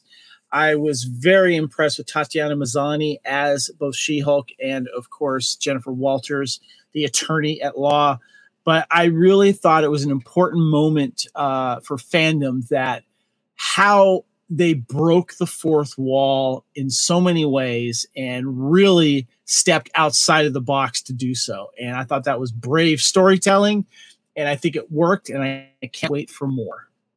I, I can sum up all my feelings for She-Hulk in one thing. Tatiana. my love for crushing Tatiana on her Maslany. for a long time yes. Um, for good I had a reason too. Yeah, I had so much fun with She-Hulk, but it's Tatiana. I'm gonna watch anything with Tatiana. I've got one more quick honorable mention myself. Cobra Kai season five. The show is getting to its apex. We're gonna have the end of it soon, but this one really kind of the show is still fun, and that's that's what I enjoy about it. It comes out, it's fun. my wife Erin made a good comment about this, and I thought it was a very good point. That all of the seasons of Cobra Kai, there hasn't been like a crappy season. You know, like No. for me, season two of Stranger Things was. Uh, you know, usually when you look at back at of a of a thing, or or like season, uh, was it eight of or seven or whatever the last season of Game of Thrones. A lot of people didn't like the last season. All the seasons have been strong. Yeah, no, all the seasons have been strong. All the seasons have been fun. It's brought some great young actors to us, and of course, uh, William Zabka as Johnny Lawrence is just phenomenal in the in this series. He's become a lot of people's spirit animal. yeah, he really has. Eagle Fang. Yes I, I just love i love johnny's taste in music and style So with that, let's get into our t- top eight things. These the order we do these in aren't necessarily the order like this is number one, so forth. But we these are just things that felt that we felt were like our top eight things. oh real quick a little caveat my top uh three or four that i'm going to save till the end they are in order for particular Yeah. Okay. reason. Yeah. Mm, Yeah, they, you have legitimate reasons for that. So, first thing I'm going to throw out is something we talked about a little bit earlier in Let's News, Kevin. James Gunn being he- named the head of DC Studios. I think this is an absolutely huge thing for fandom. It's already having effects, positive and negative, but I think it's also going to be one of the top stories to watch in 2023 as James Gunn begins to shape shape the DC movie universe into the image he has for it. And I think it's going to be very interesting to see how this plays out because I think he's going to take a much different approach. And let's not forget, he did learn a lot from Kevin Feige with his time from Marvel. So I think he knows how to build a universe proper. Excellent point. A lot of people are a little upset by these uh, sudden changes and not having these stars return. Uh, it needs to be done, folks. I'm sorry. Uh, I, I've been as much as I. It, it sucks that I'm not going to see some of these characters back as these iconic DC heroes or villains, for that matter. Um, we need a fresh reboot, and I'm looking forward to it. And I hope Gunn can do this and do it well. Yeah, yeah, I think, and I think, I think he will. But what have you got on your list, Kevin? Um. Okay. Well, do you want to just mention one that's on your list? I guess go from there. Yeah, if you want to, please feel free. Uh, let's talk about Peacemaker, dude. Peacemaker, come on. I, How I really want to taste show? it. I really want to taste it, Kevin. Which I'm uh, funny you bring up the, the the that song by Wig Wam, uh, which is the first time I can remember in a long time looking forward to the intro song of a TV series and always watching it and making sure that I watch it all the way through it. And uh, I just found out that that band is playing live in concert this coming year in our friend Adam O'Brien's neck of the wood in Gold Coast, and I would love to see them. Uh, they are a Swedish band, I believe, somewhere in Sweden. But anyway, Peacemaker, so much fun. Kyle took some chances too, and it paid off. Uh, it, it absolutely paid off. And one of my favorite things out of this is that people have finally gotten to see the comedy that John Cena is capable of. Yeah. I have been on the John Cena in a movie train for a while now. I love that movie Blockers he did. He did a great one on Hulu Vacation Friends and Peacemaker. He was this was everything John Cena was meant to be. and there was very good character development through his character through these episodes. He just didn't Yes. play the same, you know, one or two dimensional uh, type of character. His character went through a really good development, and I give uh, John uh, James Gunn and the creative people there, and the cast was fantastic. Cast was Uh, I just I got to give credit to John Cena too for what he did for, to market this show. He was showing up everywhere in the Peacemaker outfit. Yep. And it was yes, wonderful. was. And I got and James Gunn even has said that John Cena is one of the top three actors he's ever worked with. That's fun. That's And awesome. He will always work with John Cena. So Mhm. that that is awesome. I'm gonna hit something that's on both of our lists too, Kevin. Um, we talked about we've talked about it a couple of times and mentioned um, Top Gun Maverick. Yes. Um, Yep. This to me, honestly, was the movie that got me back into fully back into theaters this, in 2022. This movie was delayed and delayed and delayed. We were supposed to get it way back in 2020. COVID caused delays. Tom Cruise was insistent it comes out in theaters. And this movie hit every nostalgia button, but still made an amazing movie onto itself. It, it shocked me how good it was. I was not expecting it to be. And I can understand the people argument have that it might be better than the original Top Gun.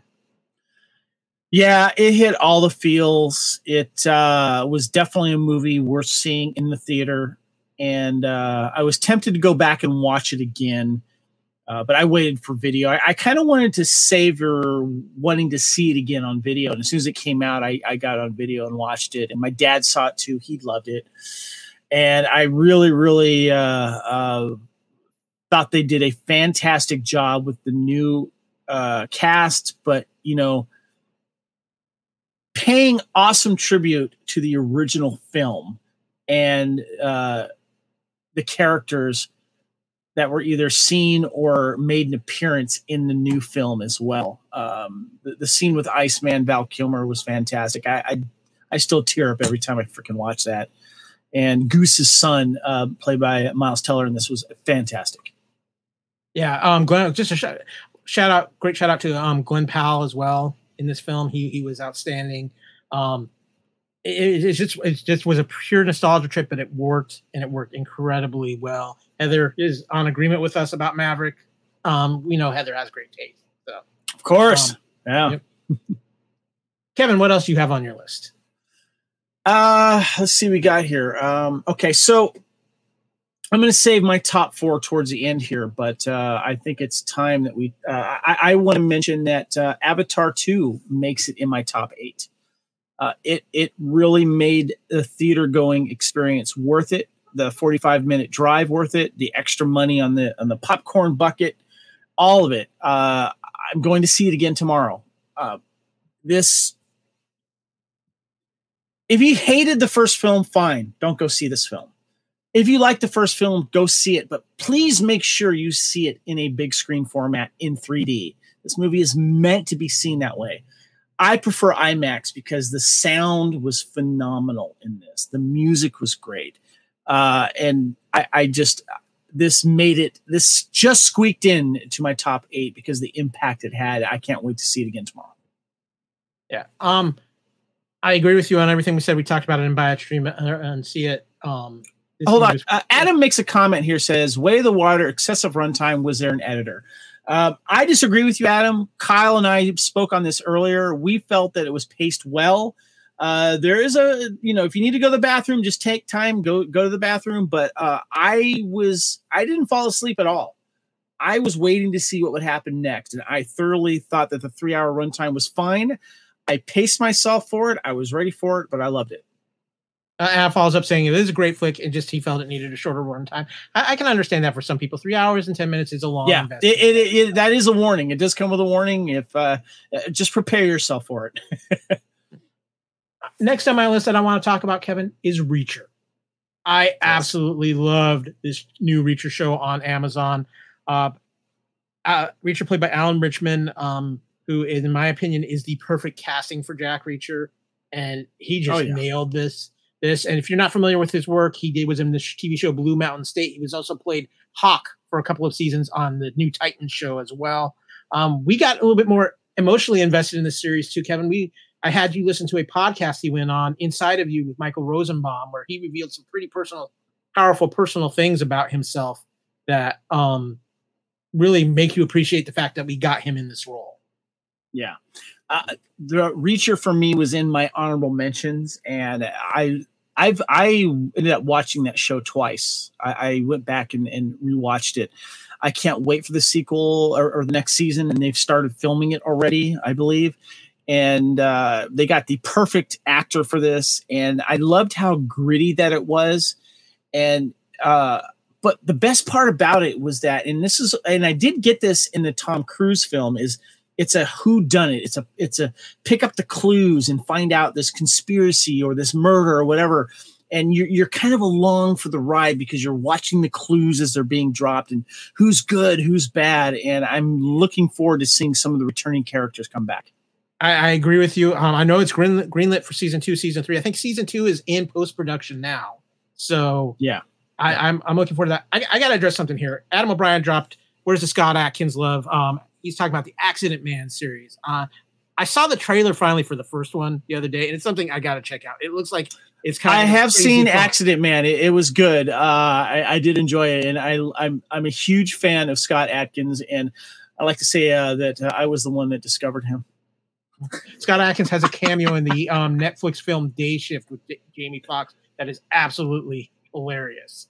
So definitely check that Uh, out. Um, but Avengement, I think, is his best film. I know Adam loves that film. Check out Avengement, especially if you're a fan of British gangster films. It's fantastic. Kevin, do we want do we want to bring up the thing that we still both have on our list? That's me. Yes, let's do it. Okay, Andor, Star Wars Andor. Oh my god. Um, yeah. The show that, in my opinion, Kevin, has changed the, the, the playing field for Star Wars. And, nothing but a good way. It has shown that Star Wars can be made for adults as well as for a younger, younger kid. George Lucas has always said he always wrote Star Wars for 12 year olds. But Andor was not, Andor was written for an adult audience with an incredibly powerful script. Some people complain about the slow burn nature of Andor, but it works so well. It is it was such an emotional and just a totally different Star Wars experience that just I think blew a lot of people's minds and really people didn't know what to think at first, and then just once they got into it and got in the flow of it, they loved it, Kevin. best written Star Wars of the new era. Uh, probably the best written since the original trilogy. I'm going to agree with um, uh, Johnny K on that. Watching Andor and being involved with the character development and the plot development to me was like when I watched Pulp Fiction for the first time and I finally discovered the fine art of script writing and character development and being blown away by what I was seeing and what I was hearing. I was more invested in the discussions, uh, the back and forth between the characters and the character development than, you know, the build up action scenes we eventually got. Cause, and it was done in like these little three episode arcs, which I thoroughly loved. I love that we had that. Uh, I, I just, I, for those of you that have not seen Andor, because maybe you thought that, oh, why would I want to see a movie or a TV series about Andor? You know, he was entertaining to watch in in Rogue One, but I don't need to know more about him. You're missing out. It's not just about him. It's about these other wonderful characters that are introduced into this series and the world building that is happening during the rise of the em- or the rise of the rebellion during the empire stranglehold that it has on the galaxy and there's so much Star Wars world building in this. It is amazing, and it is some of the best drama I've seen on television in recent memory. And uh, if you're a Star Wars fan and have not watched it, I don't know what's wrong with you. Go watch it. It is absolutely amazing. And remember too, when you watch this show, there is already a second season coming. That's Yep. going to pick up. It'll be out probably in 2024 from the sound of it. Um, it's just it's it's being it's so different than anything from that you're used to in Star Wars, and I think it something Star Wars desperately needed was a shakeup in the foundation, and this gives that Star Wars that foundational shakeup. Andor is the name on the show. Andor is a main character on the show, but it's not about Andor specifically. It's about all of this other stuff that's going on that has made Star Wars even more enthralling to me as a fan who have been invested pretty much all my life with Star Wars since it first came out.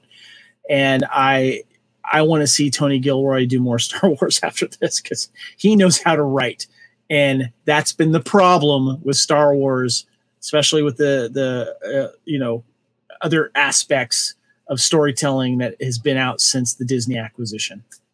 Yeah, no, I, I agree with you completely. The next thing I want to talk about, Kevin, a movie that I think surprised a lot of people, and that is Predator Prey. Yeah, yeah.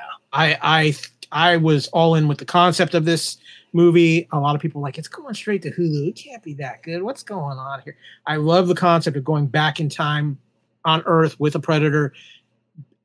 This movie is beautiful. It is incredibly well acted. Uh, Miss Midthunder is phenomenal in this role. It's a look at a predator that we've not had before. A little bit. It's still a high tech predator, but it's a lower tech predator too because he their technology isn't as advanced. And it's Yeah. just- they captured the time period incredibly well, and I think mm-hmm. it's opened up a whole new genre for predator films going forward. And I Yeah. cannot wait, and I really hope they take advantage of this. But this movie, for being on Hulu and for what it, again, probably a product of COVID, but I think in this case it really helped this film to come out on a streaming service. It was phenomenal and one of the one of the most surprising and one of the most entertaining films of the year. If I had the option to go pay to see it right now in the theater, I would go see that.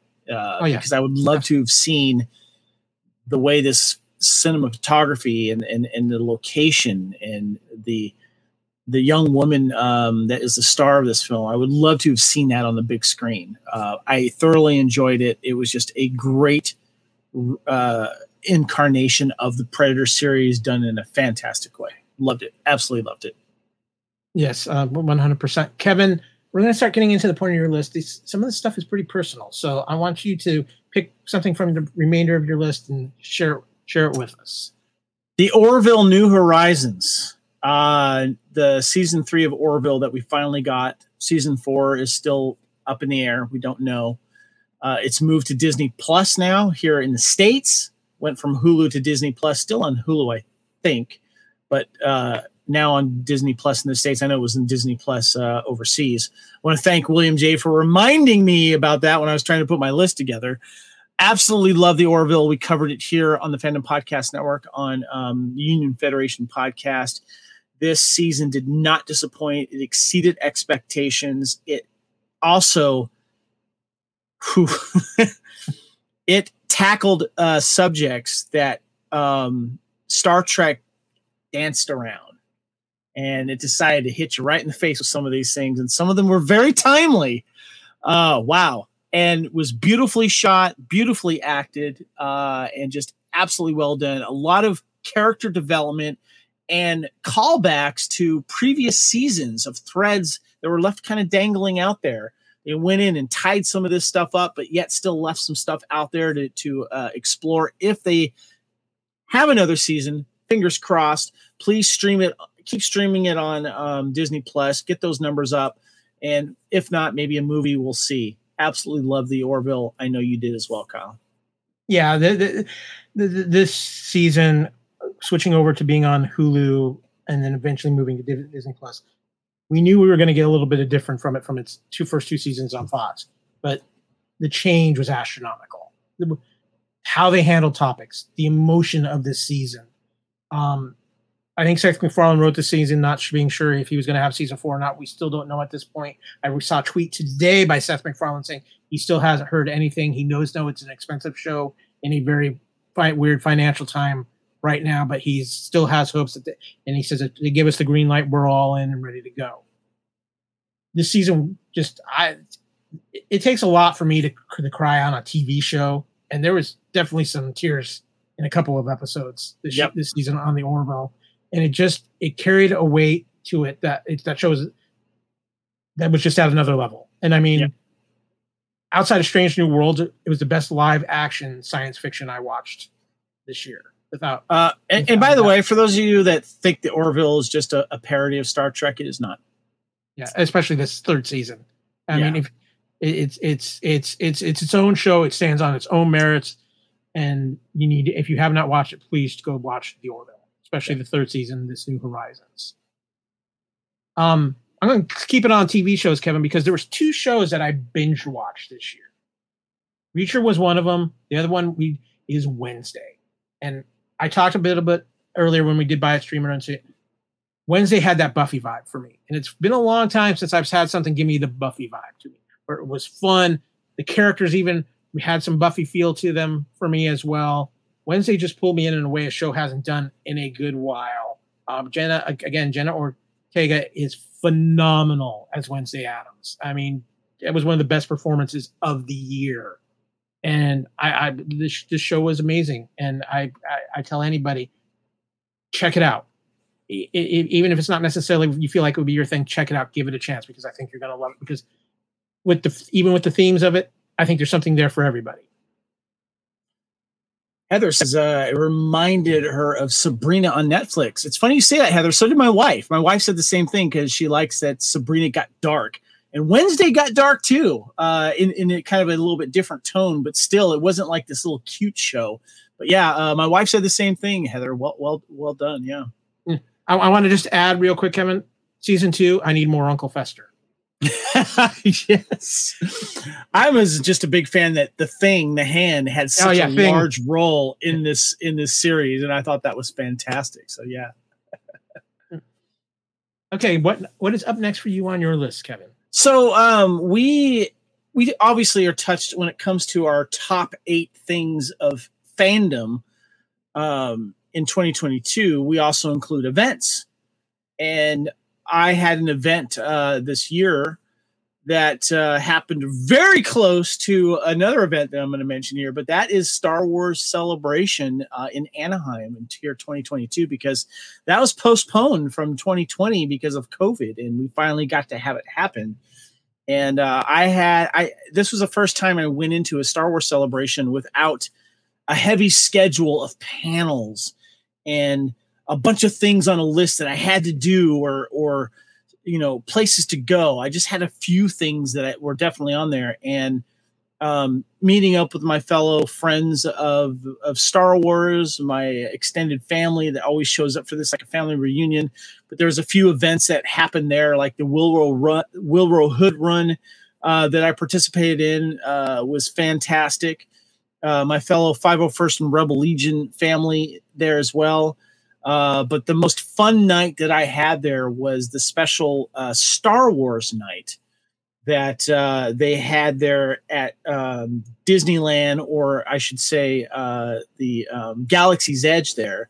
And my fellow 501st Imperial Officers Corps, uh, led by my buddy Robert, uh, all dressed up as a, a different variety of Imperial officers, and we invaded Batuu and uh, we got this huge group picture in front of uh, the uh, the Millennium Falcon. There, we went on the Rise of the Resistance ride. The people that were running that ride were taken aback by all these Imperial officers that went on that ride. We did the Falcon ride. That was the highlight of my Star Wars celebration, and uh, I just absolutely, absolutely enjoyed that. Yeah, I, I I, I can imagine it was quite the shock seeing why are all these Imperial troopers being put into the brig at Rise of the Resistance? Yes. And I mean, probably more shocking when the Resistance went to free you and went like, what? No, can we, can we just stop the ride, leave them here? yeah, that was a lot of fun. So Star Wars celebration, definitely. Okay, last thing on my list um, is something that I was, I think is very important for a couple of reasons. And Kevin, it's the return of fantasy TV. We'd gone a little while without it. Probably Game of Thrones being the last thing. We've gone a few years, but not only was it fantasy, it was a major fantasy because we return of Game of Thrones with House of Dragon, Rings of Power on Amazon, and of course Willow returning on Disney Plus. Three of the bigger fran- fantasy tri- franchises that we grew up with.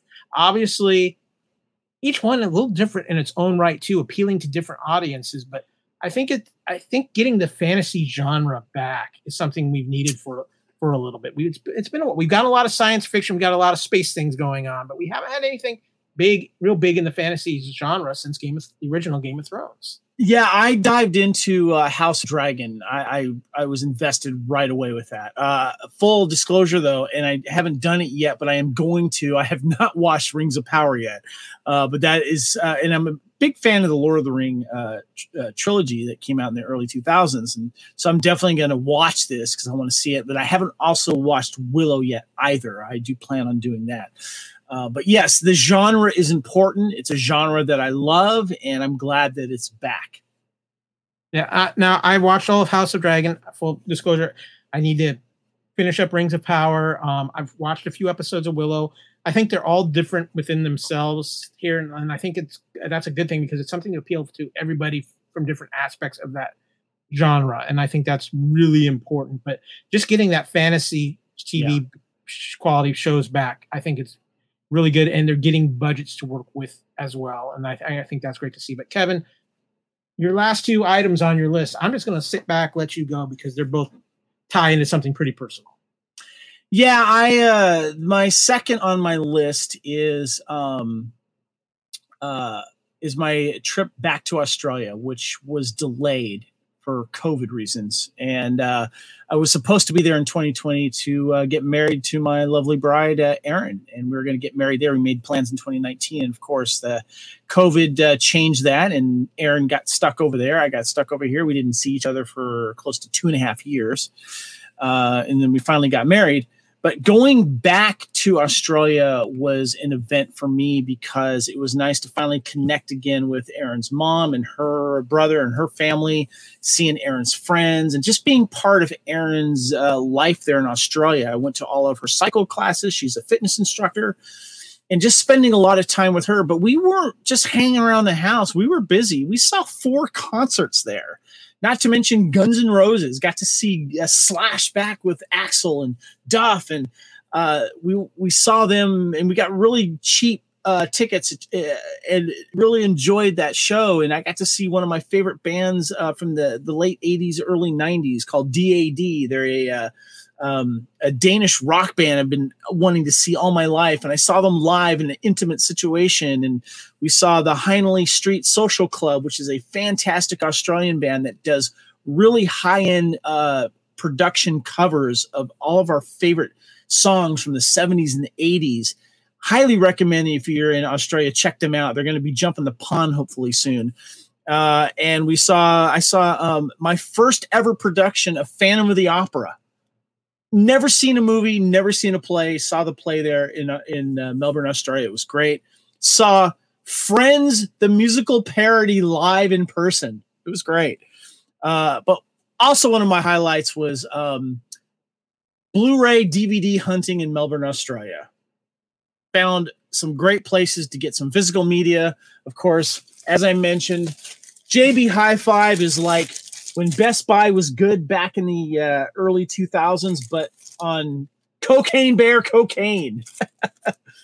Uh, a great store for uh, uh, vinyl and CDs and and toys and of course uh, electronics. Just a wonderful store, and uh, found some other used DVD places. And I just love downtown Melbourne. Really enjoyed my trip to Australia, and that was an event for me. And just being able to be back with Erin in her home as well. So that that is number two for me, Kyle. Yeah, I mean your your trip through customs. Had no problem with that. They're used to a bunch of DVDs and Blu-rays coming through customs. Okay, so I'm gonna uh, before you move on to number one, I just want to say something.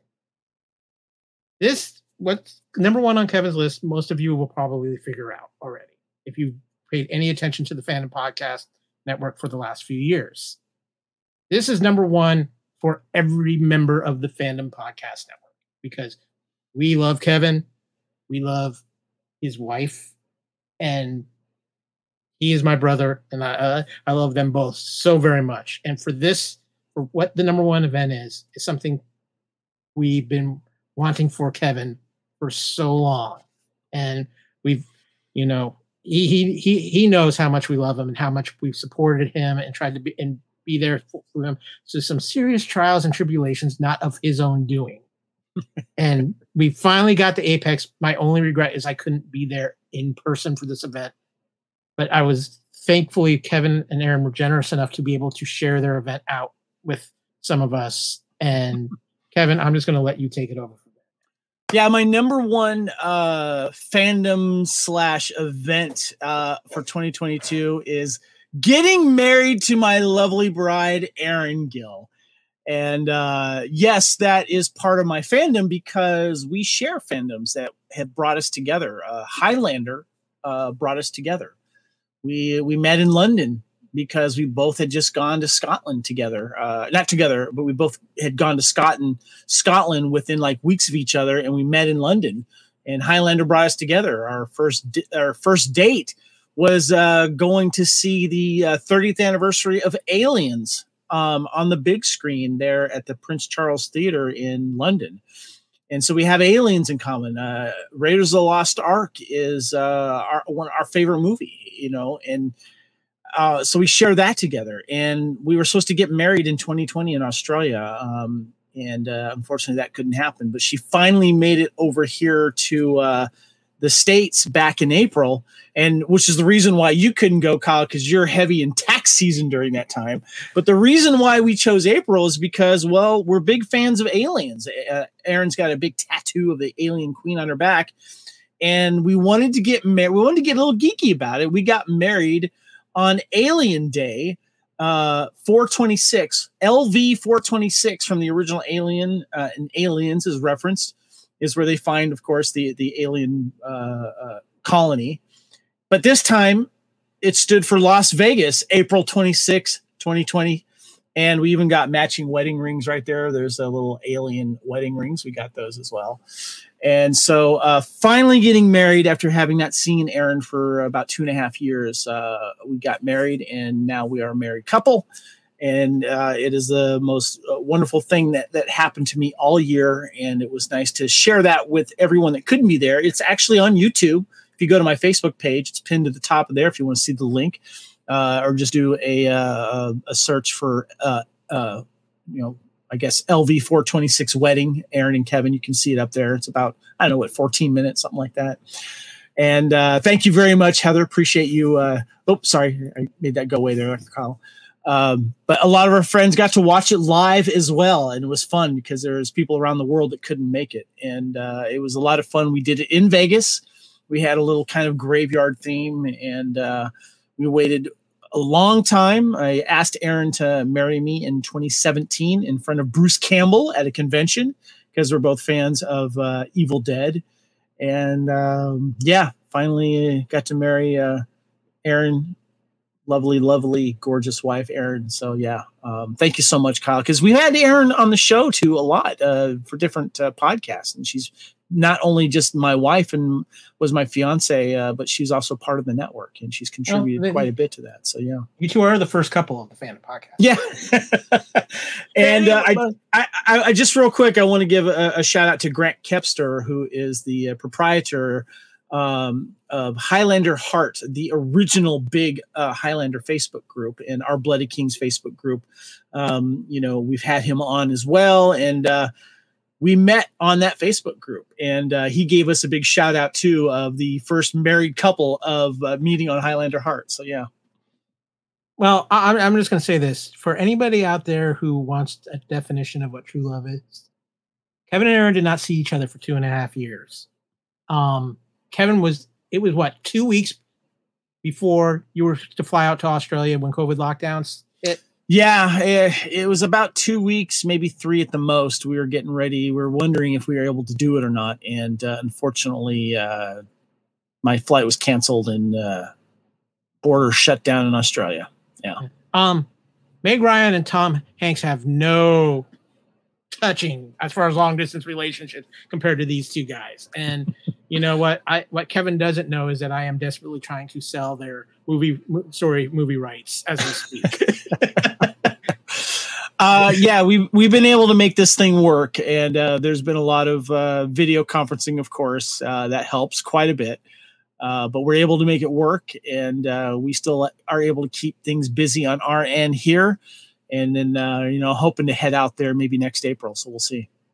Yeah, uh, it is definitely the number one highlight of the Fandom Podcast Network, and you know we love you guys and just so happy it's finally. Thanks, man. And I just want to I want to thank all of our friends uh, on social media uh, that were able to watch it and and support us and uh, you know contribute to our wedding fund, which is great. Um, we're still planning our uh, our um, uh, heading moon. We're, depending on high cost of gas and everything. We're we don't know if we're going to put it into our road trip or if we're going to just put it into another trip that we're going to do together. Uh, but we want to thank everyone that contributed to that and uh, also want to thank uh, those those select few that did show up at the wedding. Uh, Jennifer being one of them, of course, uh, Joseph as well, and uh, our friends Janet and Todd, and uh, several others that you guys that showed up. Matt, everyone, thank you so much for showing up. We really do appreciate. My, my best friend Kat as well showed up, so thank you guys. it meant the world to us. Yeah. Um. Well, you mean the world to everybody around you. You guys, you guys are much beloved, and it's it's just it's i'm so i'm still to this day just excited that it's finally happened so but with that guys we're well, gonna wrap up this yeah this has been an amazing year when you think about it even though we had lack of movies there was so much freaking television to watch kept us entertained and enthralled and there was a lot of stuff that did happen that is worth celebrating so yeah yeah still playing catch up on some of these tv shows yeah, rings of power, Kevin. Rings of power. Yeah. Come on. yeah, yeah, exactly. But with that, we're going to start wrapping things up on this edition of Culture Clash.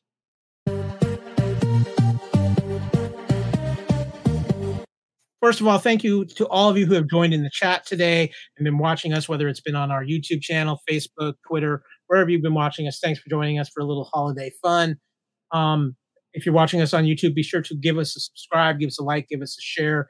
We're just trying to get ourselves out there and Lauren, we appreciate your support. Of course, this will go out in an audio podcast um, sometime over the next before the end of the year. Let me put it that way. Um, you can find that on our master feed at fbnet.podbean.com. You can also find us on pretty much any of the major podcast catchers out there, including App, Apple Podcast, um, iTunes, Spotify, iHeartRadio, all of them out there. You can visit our Facebook page, Fandom Podcast Network. You, you want to contact us directly, you can email us at fandompodcastnetwork at gmail.com. You can also find us on Instagram, Fandom Podcast Network, or on Twitter at Pod Network. Of course, I'm Kyle. You can find me on Twitter at a Kyle W or on Instagram at a Kyle Fandom. Kevin, where can people find you on social media? You can find me on Twitter and Instagram at Spartan underscore Phoenix. Of course, you can find us all on our uh, um, you know, fandom podcast network related groups, you know, like the the hair metal podcast uh, Facebook group, and of course, Blood of Kings and True Believers and What a Piece of Junk and Union Federation. Always in there, enjoying that. What's that? Um, The network. It's so big. yeah, it's big. so network. And then of course you can find me on Facebook. So and I actually did join TikTok. I'm on TikTok. I only got like three videos on there. I'm more more of a lurker, but I am on there as well. So Um, before we close out, to I would be remiss if I didn't mention and wish happy holidays to everybody associated with the Pat Fandom Podcast Network this past year, whether it's our What a Beats, the Junk Guys, Scott, Derek, and Nathan, um, Adam O'Brien, the Lethal Mullet himself, um, Lee Fillingsness, your co-host on Blood of Kings, um, Lacey Adderhold, the Queen of Movie Foo, of course, Amy Nelson and Halen Stoddard for their great work with us on Union Federation, and also a Merry Christmas and shout out to all of our friends at our at the BQN network as well. Thank you for that, Kevin. We're going into year six. Yeah, Wow, it's right. Six. We're going into year six of the Fandom Podcast Network. Wow. I feel old.